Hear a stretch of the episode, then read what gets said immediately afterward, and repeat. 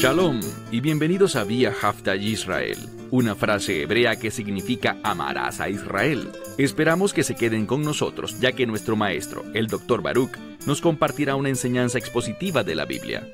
El Dr. Baruch es profesor titular del Instituto Sera Abraham, con sede en Israel. Aunque todos los cursos en el instituto se imparten en hebreo, el Dr. Baruch se complace en compartir esta enseñanza en inglés con doblaje al español. Para más información, visítenos en amarazaisrael.org o descargue nuestra aplicación móvil Mi Estudio Bíblico. Aquí está Baruch y la lección de hoy. In this week's study, En el estudio de esta semana vamos a ver una transición muy significativa, pues principalmente pasaremos del Sanedrín, de los líderes judíos, el sumo sacerdote, los ancianos, etc., y nos moveremos al líder romano en Jerusalén. Me refiero, claro está, a Poncio Pilato. Al leer esta escritura, vamos a ver que Poncio Pilato, y solo él, iba a tomar esa decisión final. También veremos que él tenía total autoridad según la ley romana para decidir qué hacer con Yeshua. Y él reconoció ese poder. También veremos que él quería liberarlo. Así que, si tenía el poder y el deseo de liberarlo, ¿por qué no lo hizo? Y la respuesta es esta, porque a Poncio Pilato le gustaba agradar a los hombres, y el hombre a quien más quería agradar era a sí mismo. Él sabía que si no mantenía a los líderes judíos, y oigan con atención, no hablo del pueblo judío en general, sino de los líderes, quienes podían notificar a Roma y poner en riesgo su cargo. Podían amenazarlo con rebelarse y esto traería el juicio, el castigo del imperio romano sobre él. Y él no quería correr con ese riesgo. Así que Pilato quería agradar a los líderes judíos. Y aunque quería liberar a Yeshua, porque como veremos, él estaba convencido de que era un hombre justo, debido a un deseo político y a su aspiración de conservar su puesto a toda costa, tomó una decisión. Una decisión que fue injusta. Una decisión que no era agradable a Dios, aun cuando obviamente Dios usó esto. Dios no hizo que Poncio Pilato tomara esa decisión, fue su propio egoísmo y orgullo, su deseo de aferrarse a su cargo de gobernador en Jerusalén. Bien, toma tu Biblia y vamos a leer el libro de Mateo, capítulo 27. Evangelio de Mateo, capítulo 27. Comenzaremos este estudio en el verso 11. Vimos la semana pasada que fue el Sanedrín quien lo condenó, aunque ellos no querían llevar a cabo su veredicto, esa pena de muerte. Ellos querían que los romanos lo hicieran, por varias razones, entre las cuales estaba que eran los romanos quienes crucificaban, y todos sabían lo horrible, lo doloroso que era ese tipo de sentencia de muerte, y por eso ellos querían que todos vieran que si lo seguían a él, si creían en él, si eran parte de ese movimiento, eso podría pasarles también a ellos. Así que querían usar la crucifixión que practicaba el imperio romano en Yeshua simplemente para disuadir a otros de que creyeran en él, de que lo aceptaran, de que escucharan sus enseñanzas. Y también vemos algo más. Vemos que el imperio romano tuvo que tomar también una decisión. ¿Por qué? Porque esto tenía una mayor implicación, un mensaje más grande que no se limitaba a un hombre o a una comunidad. Roma en esta época representaba al mundo y vemos un mensaje profético y es este. Cuando el Mesías vino por primera vez, el mundo lo rechazó y de igual manera, vamos a ver que cuando Él vuelva, el mundo también rechazará a Dios. Y hay otro principio muy importante, y es el siguiente. Poncio Pilato quería tomar la decisión que él consideraba más conveniente para él, y esta es la lección bíblica para nosotros. Siempre que yo haga lo que considero más conveniente para mí, según como yo vea las cosas, siempre, siempre tomaré una decisión incorrecta, desacertada, alejada de Dios. Las decisiones que son buenas, santas y justas siempre se basan en la revelación de Dios. No se basan en cómo te impactarán a ti, se basan en el amor a Dios, en alineación con su verdad, en sujeción a Él, queriendo honrar y glorificar al Señor Dios Todopoderoso. Pilato, a él no le interesaba eso. Comencemos, Mateo 27, verso 11, donde vimos que a Yeshua lo habían atado y enviado al imperio romano.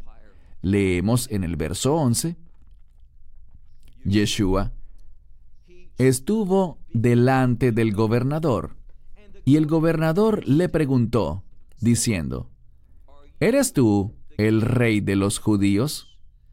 Yo resaltaría la frase el rey de los judíos. Es una expresión idiomática o un modismo que significa el Mesías o el Cristo. Y recuerden que Poncio Pilato, aunque era un gentil, estaba viviendo en Jerusalén y lidiaba con judíos todo el tiempo. Así que él tenía cierto conocimiento sobre este término el rey de los judíos, el cual se relacionaba con el ungido, el Cristo, el Mesías. Él había escuchado algo de eso y quería saber, ¿tú eres ese? Y vean la respuesta de Yeshua. Pero Yeshua le dijo a él, como tú lo dices. ¿Qué significa eso? Literalmente es tú lo dices. Y eso era, en esta cultura, una forma de afirmar lo que alguien había dicho. Es decir, que Yeshua le dijo, sí, yo soy el Mesías. Sí, yo soy el rey que tú has mencionado. También sabemos por otro evangelio que Yeshua le habló diciendo, por ahora mi reino es de otro mundo, pero llegará un tiempo en que eso va a cambiar. Así que Yeshua afirmó quién era él. Pasemos ahora al verso 12. Y en su acusación en contra de él, esto significa literalmente, entre esta acusación, la condenación que hizo el Sanedrín de Yeshua, vemos que a la luz de esa condenación en su contra, esa sentencia que le dieron, ¿quién la hizo? Esa acusación fue hecha por, veamos a la mitad del verso 12, el sumo sacerdote y los ancianos. Veamos lo que dice, y quiero traducirlo literalmente. Dice, nada, absolutamente nada, respondió él. Esa fue su respuesta contra estos cargos de los que se le acusaba, según los cuales él era culpable, según los cuales él merecía la pena de muerte lo enviaron atado, diciendo que él era un hombre peligroso para el bienestar del imperio romano. Todo esto se entiende. Y Yeshua nada respondió. Y de nuevo, según el texto en griego, lo que se enfatiza aquí es el hecho de que él no dijo nada. No hubo respuesta. Y noten algo más. Verso 13. Entonces Pilato le dijo a él, ¿no oyes todo lo que ellos testifican contra ti? Y otra vez leemos en el verso 14, y no le respondió ni siquiera una palabra. ¿Y cuál fue el resultado del silencio de Yeshua? Vean lo que dice. De tal manera que el gobernador estaba extremadamente maravillado. ¿De qué se trata esto? Es muy simple. Poncio Pilato estaba acostumbrado a hacer de juez. una de las cosas que él hacía como gobernador, y lo veremos en un momento, es que él se sentaba en el tribunal, él actuaba como juez, y estaba acostumbrado a escuchar a la gente rogarle, negar los cargos, hablar sin parar, dando todo tipo de excusas y explicaciones, con el fin de que él no los juzgara culpables. Todo el mundo imploraba misericordia, perdón o negaban los cargos. Y aquí estaba Yeshua. Y los líderes judíos, no el pueblo judío en general, sino los líderes judíos, queriendo ejecutarlo. ¿Por qué? Muy sencillo. Ellos querían usar la pena de muerte por crucifixión de los romanos como un elemento disuasivo, para decirles a todos, si siguen a este hombre, si escuchan lo que él ha dicho, si se hacen discípulos de él, lo que pueden esperar es la crucifixión. Ellos querían ver a Yeshua crucificado en un madero para ponerle fin a su movimiento. Qué equivocados estaban. Así que, en este pasaje de la Escritura, vemos que el gobernador Poncio Pilato estaba maravillado ante el silencio de Yeshua. Dice aquí que él estaba extremadamente maravillado. Verso 15. Pero, ahora se trata de otro asunto. Pero de acuerdo con la fiesta, el gobernador tenía la costumbre, él tenía la tradición durante la fiesta, de soltar a un prisionero a la multitud, a quien ellos quisiesen. Recuerden que Poncio Pilato quería agradar a los hombres, y el hombre a quien él quería agradar más era a sí mismo. Por tanto, vamos a ver que él sabía que era por celos y envidia que habían entregado a Yeshua. Él sabía que Yeshua no era una amenaza en ningún aspecto físico, que él no había venido por un propósito físico, él había venido para dar un mensaje espiritual, hacer una obra espiritual. Eso va a traer y debería traer algún resultado físico en nuestra vida, en nuestra conducta, en nuestras acciones, en todo. Es obvio que sí debería. Pero Poncio Pilato sabía de todas estas mentiras, de todas estas declaraciones que provenían de los líderes del Sanedrín. Él sabía que Yeshua no era una amenaza de la cual Roma tuviera que preocuparse en aquel momento. Así que él quería usar esa tradición que siempre había tenido el gobernador. Ahora bien, la fiesta de la que ellos están hablando es la fiesta de los panes sin levadura. ¿Y cuál es el fundamento de la fiesta de los panes sin levadura? Bien, empieza con la participación en la Pascua, el Cordero de Pascua, el día de preparación era cuando se sacrificaban los corderos y luego los comían en el primer día de la fiesta de panes sin levadura. Y puesto que la Pascua representaba la redención, existía esta tradición en la que el gobernador, no solo Poncio Pilato, sino antes de él, existía la tradición a través de la cual el imperio romano les decía, es una fiesta de ustedes, es un tiempo de celebración.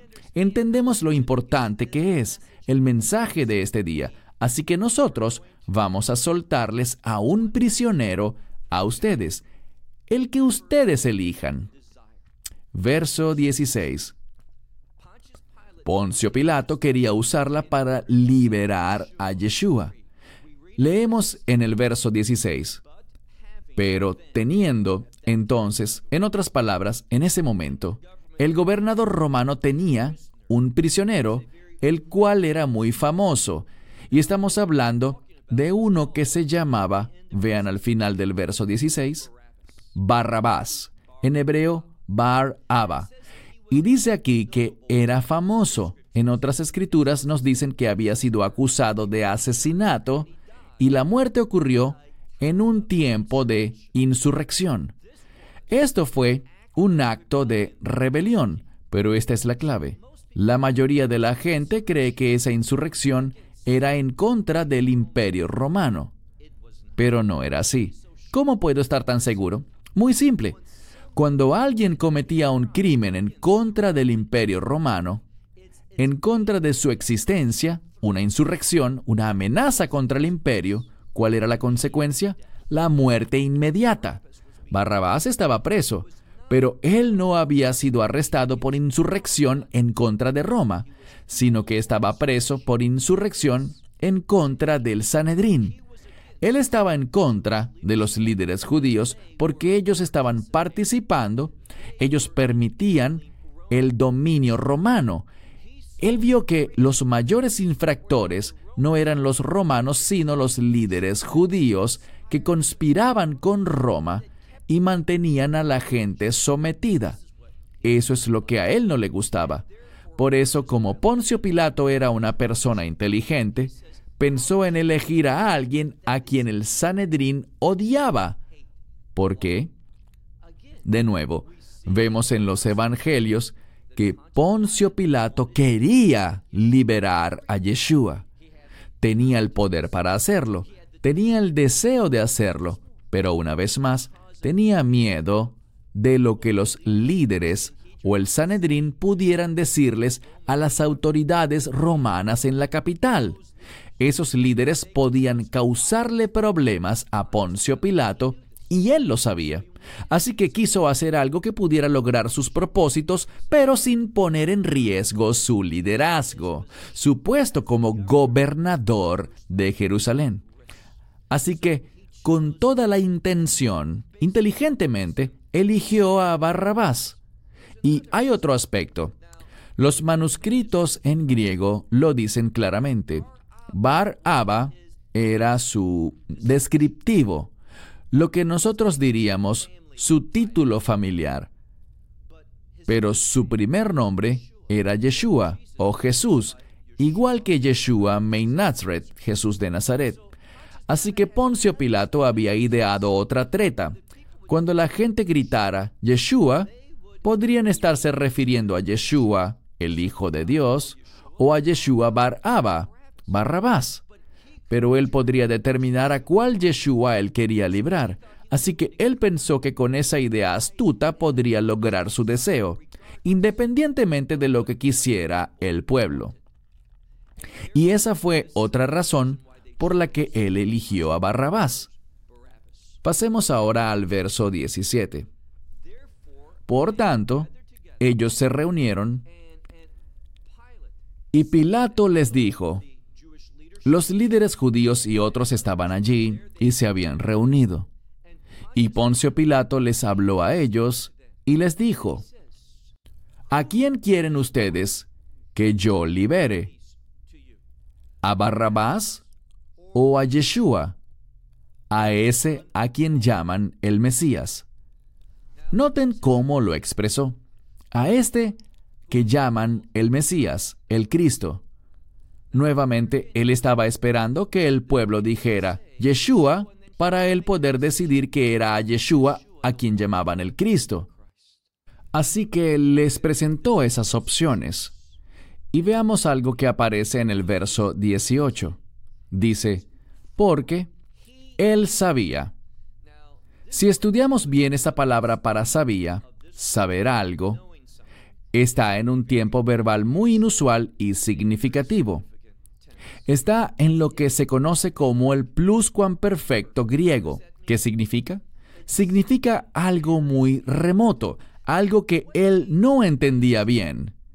El texto dice que él sabía que era por envidia que ellos lo habían entregado, que ellos lo habían arrestado y llevado ante él, ante Pilato.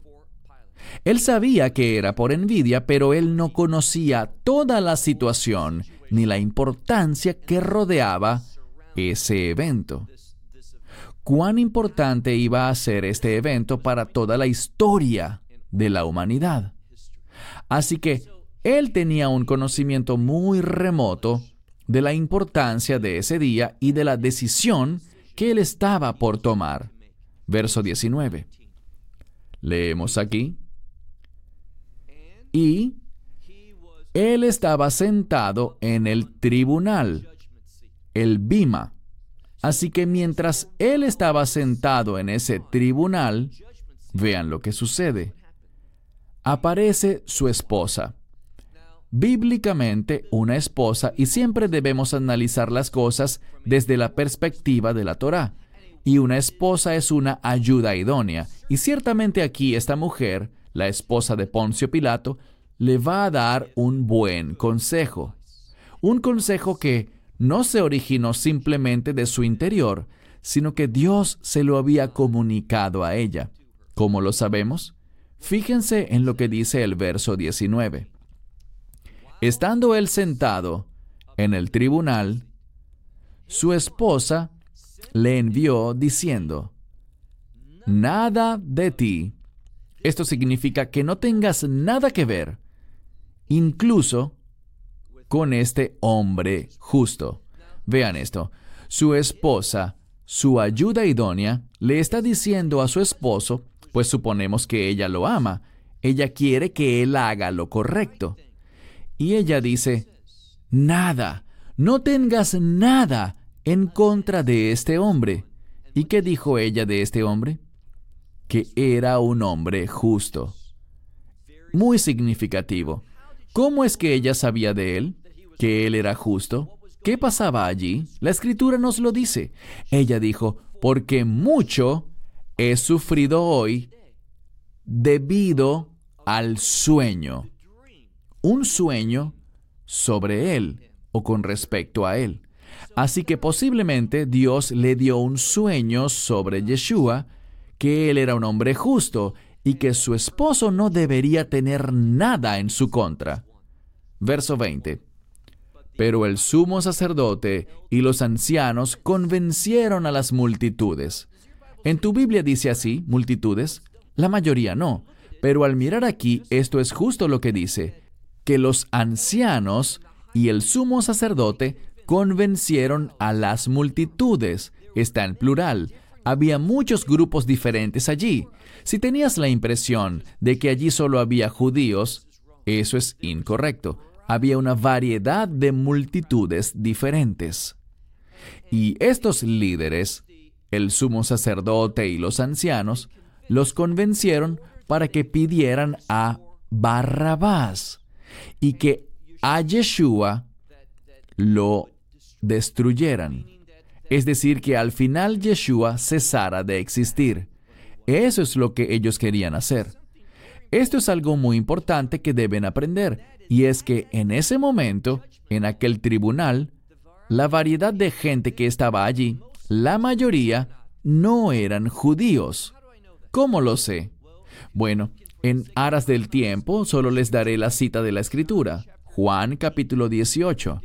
Vean sobre todo los versos 28, 29 y 30. Allí en el Evangelio de Juan se le informa al lector que en aquel lugar los líderes, el sumo sacerdote y los ancianos, los del Sanedrín, que fueron detrás de Yeshua ante Poncio Pilato, ellos no entraron en ese tribunal. ¿Por qué? Porque si lo hacían, ellos quedarían impuros. Así que el texto dice que Poncio Pilato salió a hablar con ellos, y cuando él le hablaba a las multitudes, estas no representaban al pueblo judío temeroso de Dios. ¿Había judíos allí? Puede ser. Había toda clase de gente allí. Jerusalén era una ciudad internacional en aquel entonces. Era grande, importante, había mucho comercio, gente pasaba por allí y sabemos que formaba parte del imperio romano, así que había muchos tipos de gente en esa ciudad y en aquel momento. Era además el día de la Pascua. En los evangelios se usa el término día de preparación, el cual es un sinónimo de Pascua. Gran parte del pueblo temeroso de Dios estaría preparando el Cordero de la Pascua, alistando eso, y por esta razón los líderes judíos y el pueblo judío temeroso de Dios no estarían presentes. Pasemos ahora al verso 22. Y Pilato les dijo, entonces, ¿qué debo hacer con Yeshua, al que llaman el Cristo? Él dijo la primera vez, el rey de los judíos, Y dos veces después de eso, y para que entendamos el significado de esa frase, él dice, a quien llaman el Cristo, el Mesías, el ungido. Es importante que veamos esto. La escritura le dice a gritos al lector, nos dice que ciertamente el Mesías murió porque era el ungido. Su llamado era morir, entregar su vida. Y vean cuál fue la respuesta que dieron al final del verso 22. Le dijeron, todos ellos le dijeron, toda la gente, todas las multitudes, que sea crucificado. Verso 23. Pero el gobernador les dijo, ¿y qué mal ha hecho él? Él sabía, él estaba defendiendo a Yeshua. Les decía, ¿por qué? ¿Qué mal ha hecho él? Pero los que estaban allí aún más fuerte gritaban diciendo, sea crucificado. Y cuando Pilato vio que nada lograba, sino que la multitud se hacía más y más, y literalmente esa palabra multitud es una palabra para turba, alboroto, bullicio. Todo lo que él intentaba hacer para liberar a Yeshua solo estaba causando un mayor alboroto. ¿Por qué? No por el pueblo judío, sino por los líderes judíos, por sus propósitos ellos estaban haciendo lo que ellos creían correcto ante sus propios ojos y siempre que hacemos esto, tomaremos decisiones incorrectas. Luego, ¿qué sucedió? Mitad del verso 24. Y tomando agua se lavó las manos delante de la multitud y dijo, Inocente o limpio soy yo de la sangre, y aquí lo tenemos otra vez, por segunda vez, de la sangre de este hombre justo. ¿Por qué es importante?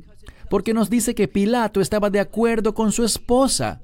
Él estaba convencido al conocer a Yeshua de que era un hombre justo. Ustedes vean, dijo, y todo el pueblo, ellos respondieron y dijeron, su sangre sea sobre nosotros y sobre nuestros hijos.